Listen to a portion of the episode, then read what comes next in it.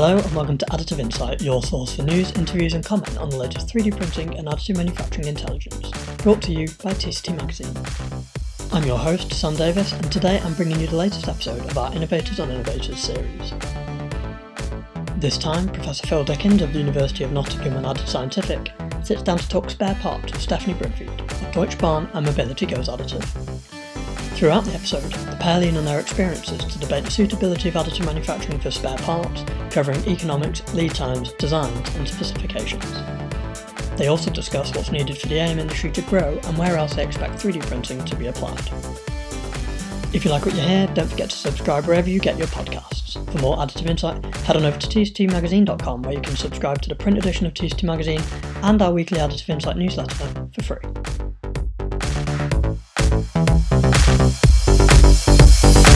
So let, let me just give you a bit of background about myself first, Stefanie. So I got into, I guess, what was rapid prototyping. In fact, it wasn't even rapid prototyping in 1990. Um, and then quickly we switched to looking at making parts by rapid prototyping, which we then called rapid manufacturing, but that was a bit of a, the wrong name, really and, and it switched to additive manufacturing. And so we set up Added Scientific about six years ago now, and and that mainly does work for other companies in terms of materials and process development, but it does some modeling and some consulting and, and so on, and some training. And over the last I guess, three, four years, we've done a few projects looking at spare parts using additive manufacturing. And this was for one particular client who was very, very keen on the concept of, of using additive manufacturing of spare parts. And, and I guess it came to the last project we did where I started to become uh, very doubtful about the benefits of using additive manufacturing in their situation.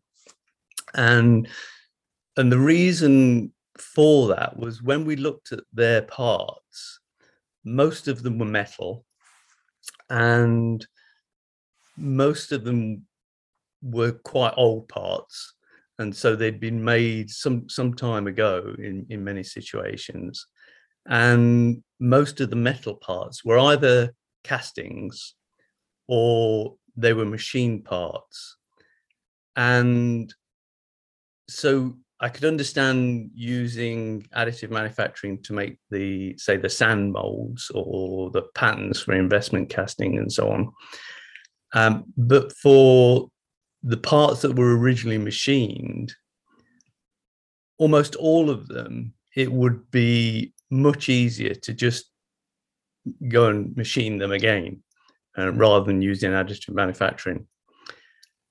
And they did have um, one issue, and that was they didn't have any CAD models. Um, in fact, most, the, in fact, almost always, they didn't even know what the material was, apart from say steel. Oh, yeah, so that that was about as as good as it got. So they had no design information at all. And in terms of tolerances or material specification uh, or heat treatment or, or anything like that. So actually the the the the biggest job of all was, if you like, reverse engineering in the widest sense. So looking at what the part would be, capturing the geometry is the easy bit working out how to design the new part was was much tougher. And so in in in some respects, making the part was the easy bit. And and when we looked at most of their parts, almost all of them could be machined on CNC machining quite easily. Um, or for the castings, make a pattern or a sand mold and, and then make a casting and machine it. Um, and there was only a few parts that we saw that made sense for additive manufacturing, only a few percent, um, or if there was a plastic part where you wanted to avoid going into tooling. Um, so that was my um, my reason for starting to uh, doubt whether additive manufacturing was the right thing to do in in that situation. So I thought it'd be really useful to have this discussion with yourself, who, has got a lot of experience in this area, um, and try and understand where it does make sense to to make additive manufacturing and and understand what you've been doing with it. So that that that's if you like the background for, for yeah. Thank you, thank you, Phil. Um, so uh, I come from the rail industry originally, and um, so I'm now in the rail industry for more than 20 years. And uh, we started um, with additive manufacturing exactly six years ago. Right. And uh, when we started that, uh, we were figuring out what can we do with additive manufacturing. And uh, I work for Deutsche Bahn, which is one of the biggest railway companies in Europe.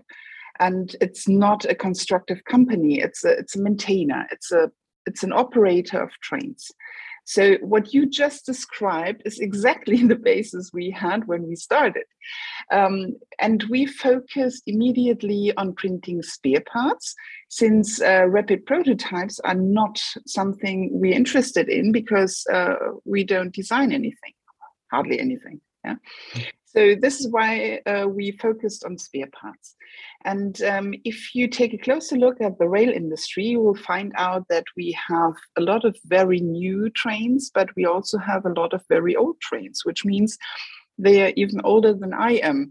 And in that case, you can't find any spare parts anymore. So if you want to take a look on spare parts and you need some, um, usually you won't find any suppliers. If you find the former suppliers, they don't have the molds anymore do they have printable designs? Nope. Um, so you you always start from the beginning. It's exactly what you described, and often we don't even know what kind of material in detail they used. So mm-hmm. this is something we have to find out. Yeah, it's it's very simple, um, although the process is is not always simple. Um, but this is was our starting point, and um, in the first uh, parts we printed those were little hook hangers and of course they have to fill, uh, fulfill some design aspects yeah you can't just take any um, so you need the specific one which fits into this specific train and that was the very start and very soon afterwards uh, we also printed the first metal parts and um, you're absolutely right coming to the point that printing metal parts, um, it's it's not always an economic case. Yeah, at least not if you compare the former technologies with additive manufacturing. Um, but then you need uh, some further data and details, um, and this is the next challenge. Um, yeah, but this is what we do now for more than six years, and in the meantime, We've printed at Deutsche Bahn, where I come from, more than 30,000 parts um, for many, many different use cases throughout a railway company, including infrastructure and also stations. Um, but the, the main uh, parts coming from the trains. So the for, for the for the metal parts, then uh, the what, what, what sort of parts are you making? So, of course, we started with a bit simpler uh, polymer parts, but in the meantime, we've printed a lot of metal parts too. But to be honest, it's maybe 20% of the, the overall number is metal. Um, but metal is so interesting because um, if you want to prevent a still stand of trains, so when it uh, comes to an economic interesting point, then usually we are talking not about polymer parts, we're talking about metal parts. And um, we printed those from different materials. The first parts were aluminium. Um, then we printed um, a part which is called a staircase. Um, I'll explain immediately what it means um, from titanium, because then we found out that titanium, from a printing aspect, is cheaper than printing steel. Yeah, because uh, you have you don't need the machine as long as for the steel material. So um, we learned a lot. Um, meanwhile, we've also printed using wire arc additive manufacturing or DED, direct energy deposition, um, also big um, steel parts, 27 kilogram safety relevant parts for um, a high speed train. And that uh, wire arc additive manufacturing part um, it's uh, it's a very heavy one, as I just described, and that prevents the train from getting too much into the curves. So this definitely is a safety relevant part. And then we tested that part um, from every uh, part you can, every testing method you can think of. So we, of course, done a destroy testing. We put it into a computer tomograph and um, did a lot so now we know for sure that it absolutely um, is on a comparable basis with um, yeah the previous technology. In that case, it was molded part. I, I can I can understand the the wire arc process for some of the big parts because um, as I understand it, the lead time on big billets of, of metal can be extremely long. Um, and so you know, the, for example, the you know the guys at Cranfield uh, have been WAAM have been doing wire arc um, to make some some big preforms which are then machined. So it, it, it, was that the motivation for that then in terms of the lead time of the mater- the raw material if you went if you'd have gone the machining route? Um, the the motivation was uh, definitely the lead time aspect because uh, we have a huge procurement organization within the corporate, and those colleagues told us we can't get our hands on these parts anymore. They screened the worldwide markets already, yeah. and since we just know uh, we always need a very very small number of such parts, uh, sometimes just um, from lot size one on, um, then they asked us, could you please help us? Because our suppliers told us it will take at least nine months to get the part again. And right. nine months for a train which costs 30 million euros, you can imagine this is a lot of money. And uh, so this was really interesting to us. But of course, we, in the meantime, we've also done smaller parts from SLM uh, technology. We um, used a lot, a very broad range of different technologies. And the positive aspect is um, that we have a very broad variety of parts and we don't have to do them ourselves. So uh, if you should ask me, how many machines do you have? Um, hardly any. So right. we do this with printing service bureaus. And so we can focus absolutely on the use case, um, which is really uh, relaxing. Yeah, you don't have to take care of the machines, and we all know. Uh, and you're definitely uh, an expert of this technology. You're one of the very uh, prominent dinosaurs um, um, that um, usually, if you want to to put a machine uh, into your maintenance sites, you will need at least one year to have it running the way you want it to. So this is also one of the points why we decided right from the beginning, we don't want to focus on the machines. We want to focus on the use cases. Right. And um, since we wanted to do this, uh, we also needed a whole network of um, AM suppliers. And this is why we founded MGA, which stands for Mobility Goes Additive. That's a network and um, I also, I also have the great pleasure to be the managing director of the network. And there we try to bring in all the experience from different users, machining producers, material providers, software companies, and brilliant um, um, yeah, institutes from, techno- uh, from, from universities to put together our knowledge and to enhance the number of printable parts. Right. Who, who does the, you know, we, we mentioned earlier on about the design and, and um, and the specification. Um, so when you've got an old part, um, who who then does all that design work to say this is what the specification of, of, of what you're going to make should be? Of course, it always depends a bit on the part, but uh, usually we have to re-engineer that part.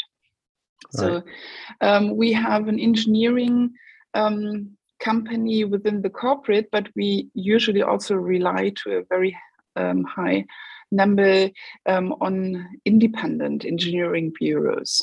Right. And they always um, help us to find the design. And uh, what I really um, appreciate is that you now have so many young software companies who do this uh, design for additive and also re-engineering for additive um, sometimes they use own sources, sometimes they give it to Indian sources, but um, you have a lot of helping hands in the whole supply chain um, who help you um, to to fulfill um, these ideas and to materialize those parts you want to print.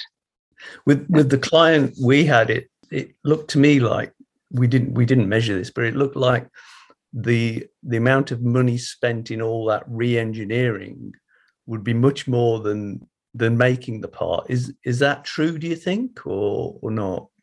Yeah at the moment it's it's from my perspective it's absolutely right. Um, i must uh, admit at that point i'm not an engineer um, so i'm a trained economist so i have a lot of um, fantasy to think of uh, future developments Uh, I'm absolutely convinced that uh, we now have to start.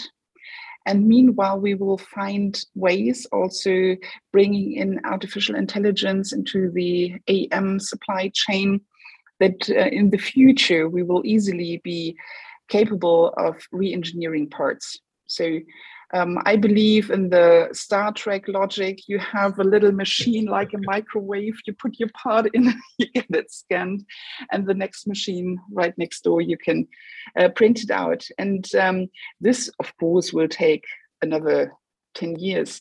But uh, this will definitely be the future. And we now have to start, and we now have to get our uh, hands on the technologies. And as the users, we really have to address what our needs are.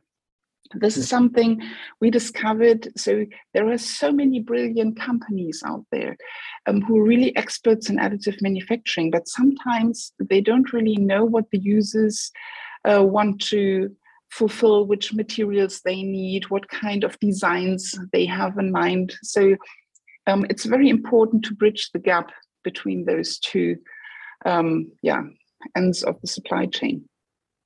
So, so when when you're looking at these metal parts, then, um, so for example, the the aluminium parts you mentioned before, who who decides whether to go down the additive manufacturing route or the machining route or the casting route or whatever? Who who, who makes that decision? Um, usually, our procurement colleagues have already tried to find out whether there are any alternatives. Mm. So um, then um, our colleagues from the maintenance sites come to us. Of course, sometimes we decide it's it's not really from an economic point of view. It's not really worth printing this part because um, additive is not cheap. It's not a very cheap uh, technology. So sometimes it makes sense to use other technologies.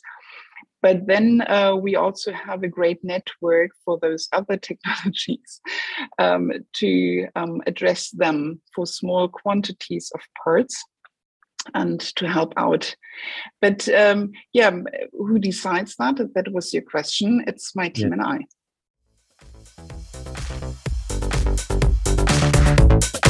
I. Today's episode is sponsored by 3D Systems. Here, Sam Green, 3D Systems Professional Printer Category Manager, discusses advancements in polymer materials to increase AM repeatability, productivity, and part performance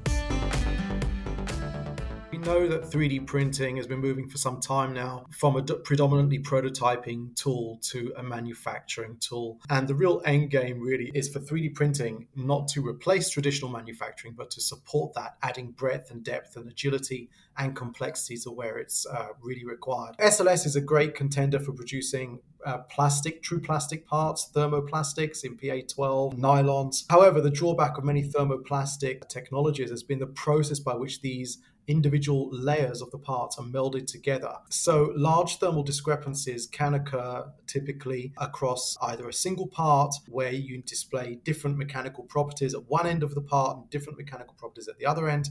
And the same is true if you have a batch of parts. But what we've really done, we've created the new SLS 380 3D printer. And this is designed to deliver consistent and repeatable parts. So we've installed eight individually controlled heaters.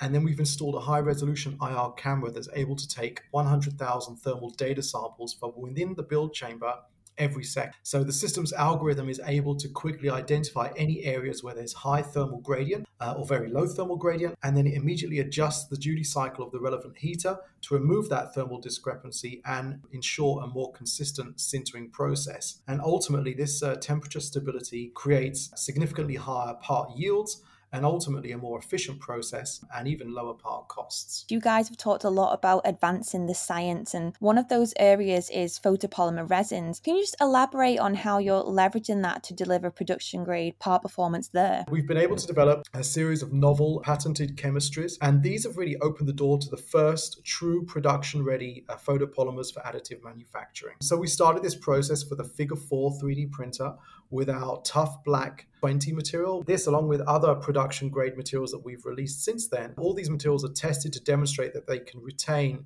most of their mechanical properties, typically up to eight years indoor and two years outdoor. 30 years ago, 3D Systems invented the SLA 3D printing uh, technology, uh, which uses a vector laser to scan and cure resins in a vat. In contrast to that, the Figure 4, it still uses a vat, of course, but it replaces that laser with a projector based imaging system that cures a whole layer at a time rather than point by point.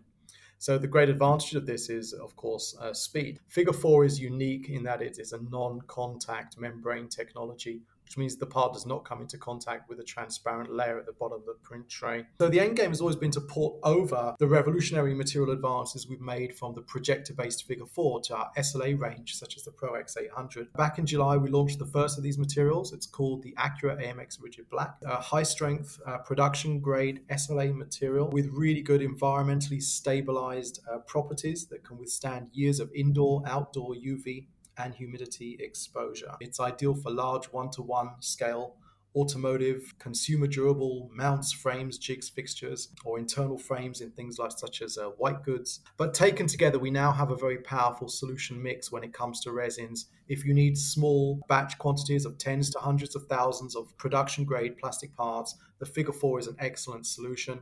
And now, if you need large one to one scale, large production parts, we now have our SLA platform with the first in our range of Accura AMX materials. To learn more about long term resin performance and industrial scale SLS workflow solutions, visit mytct.co forward slash 3D systems pod or mytct.co forward slash pod SLS. Just, just going back to the the design aspect, then. So, do you have any um, CAD models for for any of these parts, or is it completely nope. unavailable?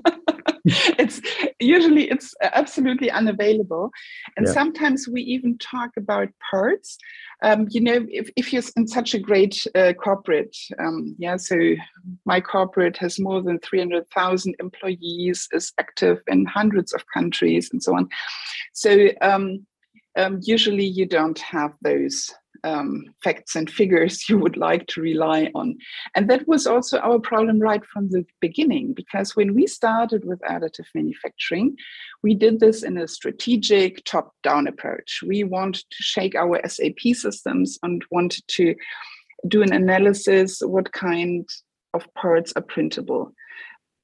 But the problem is that we didn't have that data which can be used to do this decision. So we turned it upside down. We did a bottom up approach.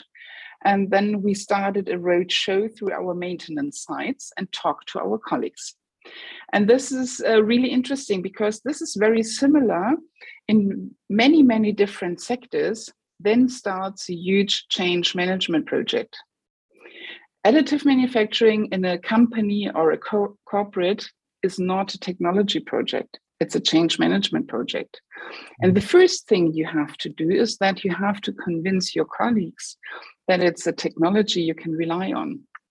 And that was really helpful when we printed our first metal parts.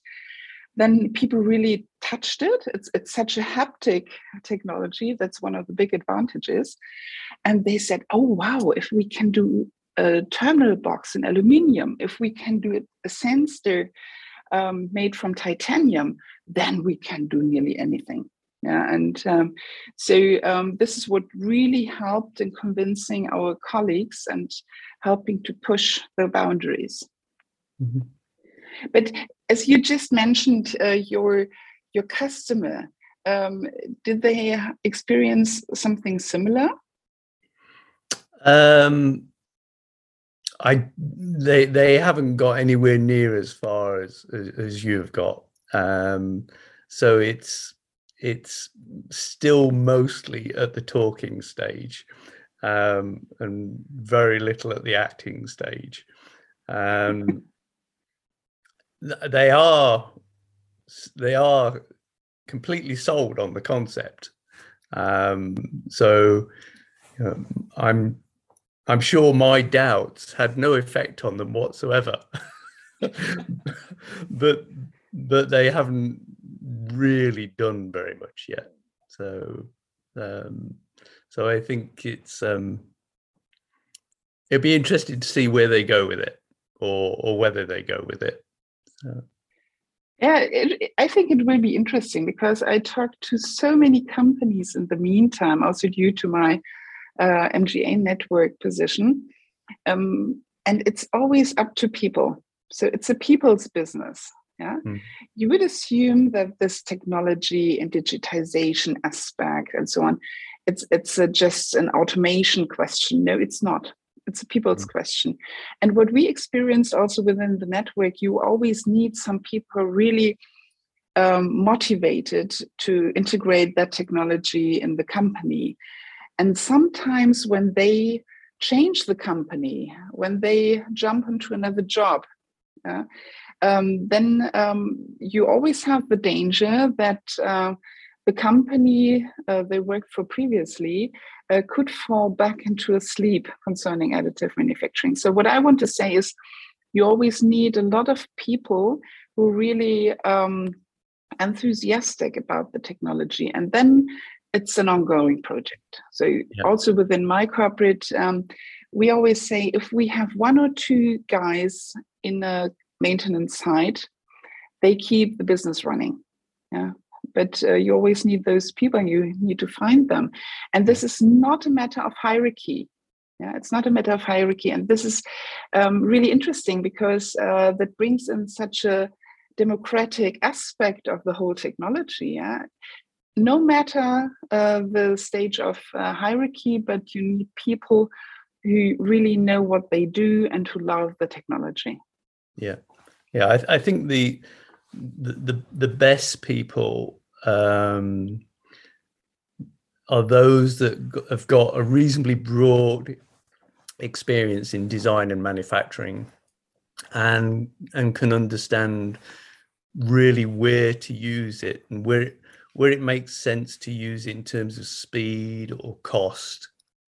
And the I think one of the problems I've seen, and and maybe I, I'm to blame for some of this, is is a lot of recent graduates have been exposed to additive manufacturing and they seem to think it's a solution to everything and because they don't have the broad knowledge of other manufacturing processes. And and I've I've I've seen this when you know because I've been in a number of universities, worked in a number of universities, and so if they're doing a say a final year project, and they have to make something, generally it's easier for them to make it by an additive manufacturing process than it is by say going down onto a milling machine and making it because they don't need the milling machine skill they can just put Yeah. the CAD model in and make it. Isn't that great? Yeah. It it is, but sometimes they end up making things which economically you you would never do in a company because it, it's just so simple. You know, you make something that looks quite similar to a rectangular block uh, with a hole in it, um, and and so I think what you what what we really need is lots of people with um, many years of experience in in design and manufacturing who then get really enthused on this as an alternative process. And they Yeah, they, yeah. they can then see where it fits and you need cheaper machines.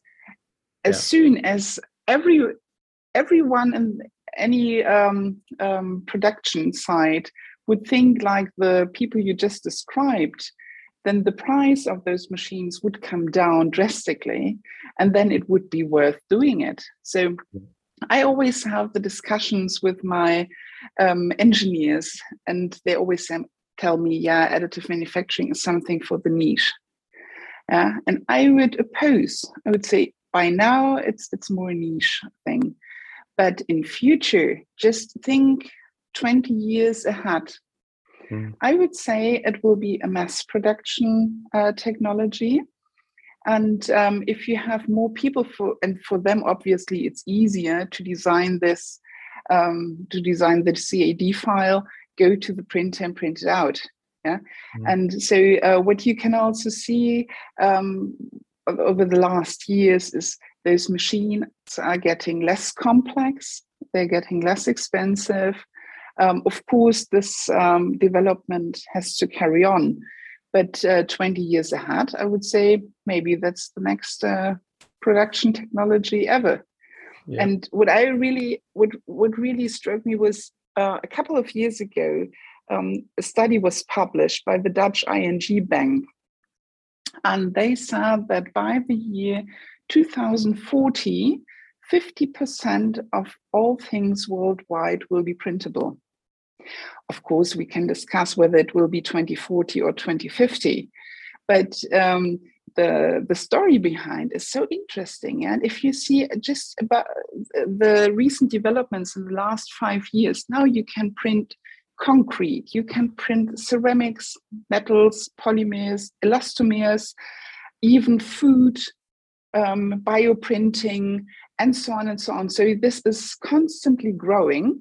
And um, I, I would really love to do uh, this uh, talk again, maybe in 15 years. and then let's have a look uh, what it turned out like to be. But um, this is something every day which really motivates me a lot. So you always find new technologies. And in the additive manufacturing scene, everyone is really waiting for the big bang, like an explosion. Yeah. There's no big bang. It's like every day is a little bing, bing, bing, bing. But the summing up, bings will be the big bang. But yeah, um, yeah. I, we have to I, meet again. I think what I've I've come to realize is that it takes a lot longer for things to happen than you expect. And yeah. so I think I, I did my first presentation on using what was then rapid prototyping to make real parts in, in 1996. At the uh, it was actually in Darmstadt at the European Stereolithography User Group, and in the in the following few years, we made some predictions about how things were going to change and how additive manufacturing was going to take over, and and the cost of machines would come down and so on, and it's taken a long, long time for movement to to go in that direction.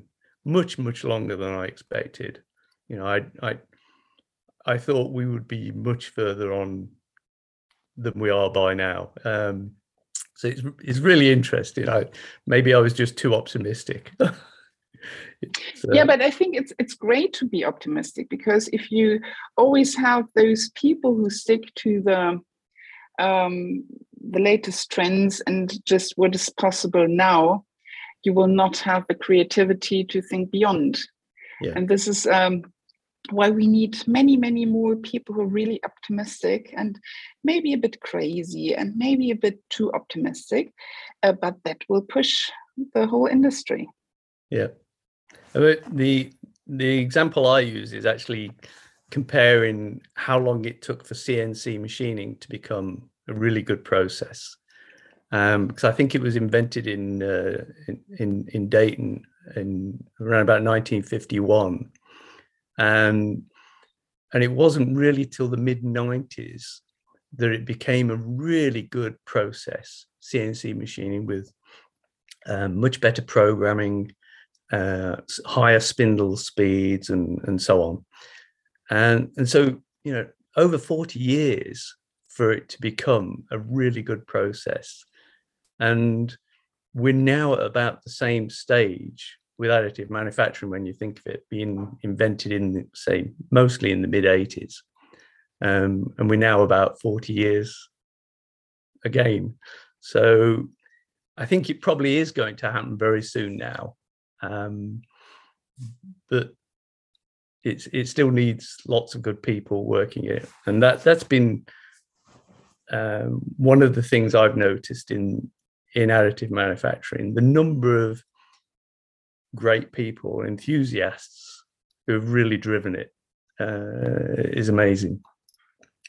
And what would you say? What should we uh, do to help the whole additive manufacturing industry to grow exactly um, and uh, to follow the path um, of the other technologies. So, what do you think would be helpful? I, I think there's still a massive educational job that's required. Um, I, I, think in in the universities and the colleges we're doing okay. Um, most universities and, and colleges are um, are working with additive manufacturing in, in some way. What what we I've seen here, certainly in the UK, is you've got lots and lots of people already in work but don't update their knowledge and therefore they don't have the experience of additive manufacturing and so it's a it's a massive effort that's needed to go out into companies to educate people and bring them up to date and and i think if there's one thing we could do that would be the main thing everything else would follow from that. Yeah, that's really an interesting aspect. So, um, what I would suggest is uh, I've already mentioned that I studied economics quite a while ago. I think the big advantage of additive manufacturing is to also catch people from different disciplines. So, would someone who studies economics be interested in milling or machining? No, yeah, it's nothing which yeah. is really sexy and interesting. Is additive manufacturing um, able to catch people and their creativity? Definitely, yes. No matter where they come from. Yeah, I know so many people coming from very, very different disciplines who are really dedicated to additive manufacturing. And maybe we should think more about how can we use that yeah how mm-hmm. can we get more people into the technology they don't have to become um, designers yeah? But uh, to push the boundaries of the technology maybe it would also be very helpful. And um, as a european i come from berlin. As a european i always um, um, find it very interesting to take a look at other markets so other countries other continents. And um, many, many technologies were invented in Europe. Yeah, mm-hmm. of the additive manufacturing. So many machines are uh, designed and invented um, here. Um, who's much better uh, to promote that and to do the marketing? Those are the Americans. Mm. Who are the people who are really, really fast and thinking forward and what we can use it for? Those are the Chinese. Maybe we also have to look across borders, um, also meant country wise, um, to learn a bit more how can we explore more uh, use cases. And mm. yeah, being a German, I may say that. So the Germans uh, don't like risks at all. So um, until they buy a machine, it will take months, maybe also years. Yeah. So the Americans are much faster in those decisions. And to bring in the good of different um, cultures, that would also be quite helpful. And this is also something I think there's a big advantage in the upcoming years because people don't stick so much to their countries anymore. So they travel around, they work um, um, in other countries, and they take the best of any culture. Yeah, I assume that will also be helpful. Yeah, I think I think the you know the, the conferences and exhibitions do a great job and, and and have a major role in this. You know, like Formnext or AMUG or or SME or whatever it is, Rapid. Um, so that they are doing a very good job in bringing people together from from different cultures and um, and different backgrounds. Um, but I think you know we we we we pushed for a big effort in the UK um, in terms of knowledge transfer. Um, but unfortunately, the government didn't pick it up at that time. They were preoccupied preoccupied by by other things like Brexit.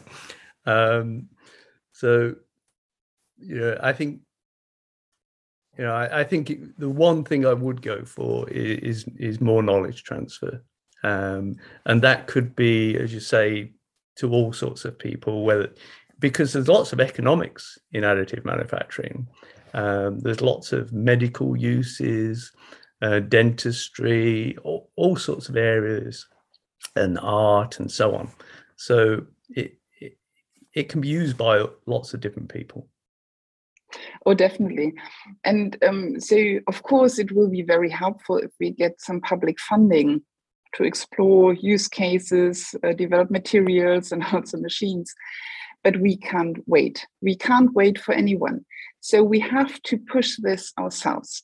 And the great thing is that you have so many brilliant people working in and with the technology, um, and um, they can really do so many things.